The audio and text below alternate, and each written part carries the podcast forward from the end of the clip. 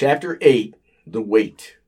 September is basically the beginning of the year for everyone as they wind down from the summer. Back to school, back to work, back from vacation, and for me, back to having wheels, even if it was with a conditional license. Each day, I scheduled an appointment within the parameters of the restrictive locations on the license. September came and went. I had a call from my attorney Lee reminding me that my next appearance in court was set for Thursday, November 3rd. I wanted to postpone it if possible, but Lee suggested I go there and see what the DA was offering in lieu of a trial. October was also uneventful, except Mary's birthday was on Monday, October 3rd. She was off that day, and I believe she had taken a personal day. I spent most of the day working, and in my travels, I was able to negotiate a trip to Macy's at the South Shore Mall in Bayshore. I picked her up a few gifts and got back to my place around 3:30. I had invited for Mary for dinner and had made a reservation at 5:30 p.m. at a little Italian place, nice little Italian place in Babylon. She was to come about 5 o'clock p.m., so I had a little time to catch up on some loose ends that day. One of the loose ends was to finish a song I had started writing about three years earlier.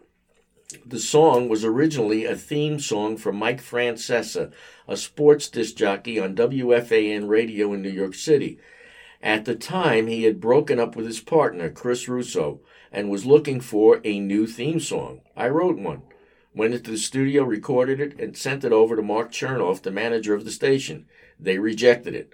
Fast forward to 2011. In 2008, the team of Boomer Esiason and Craig Carton had taken over the morning show on WFAN after Don Imus was fired. Imus was the victim of reverse discrimination. He had made an off the cuff, funny, flippant, totally innocent remark about the women's basketball team of Rutgers University. Believe me when I tell you, in all my years of listening to this guy and other shock jocks, what he said was like a pimple on a camel's ass. But the groundswell of opinion had taken its toll, and Imus was forced off the air. At the beginning, I couldn't listen to Boomer and Cart. In fact, I thought they were terrible. ESPN Radio had a morning show called Mike and Mike, and that was equally terrible, if not worse. But they were simulcast on ESPN TV, so I watched it. In 2010, I believe, Boomer and Carton Show began to be simulcast on the MSG network in New York. What piqued my interest was that I wanted to see what Craig Carton looked like. So one morning, instead of Mike and Mike, I flipped the channel to Boomer and Carton. I liked it. The more I watched, the more it grew on me. They had come up a long way, especially Boomer. They were pretty funny. They were pretty fucking funny. I couldn't turn it off. So every morning at 6 o'clock, 6 a.m., while lying in bed, waking up, the show was on. It was on in the bedroom and in the living room.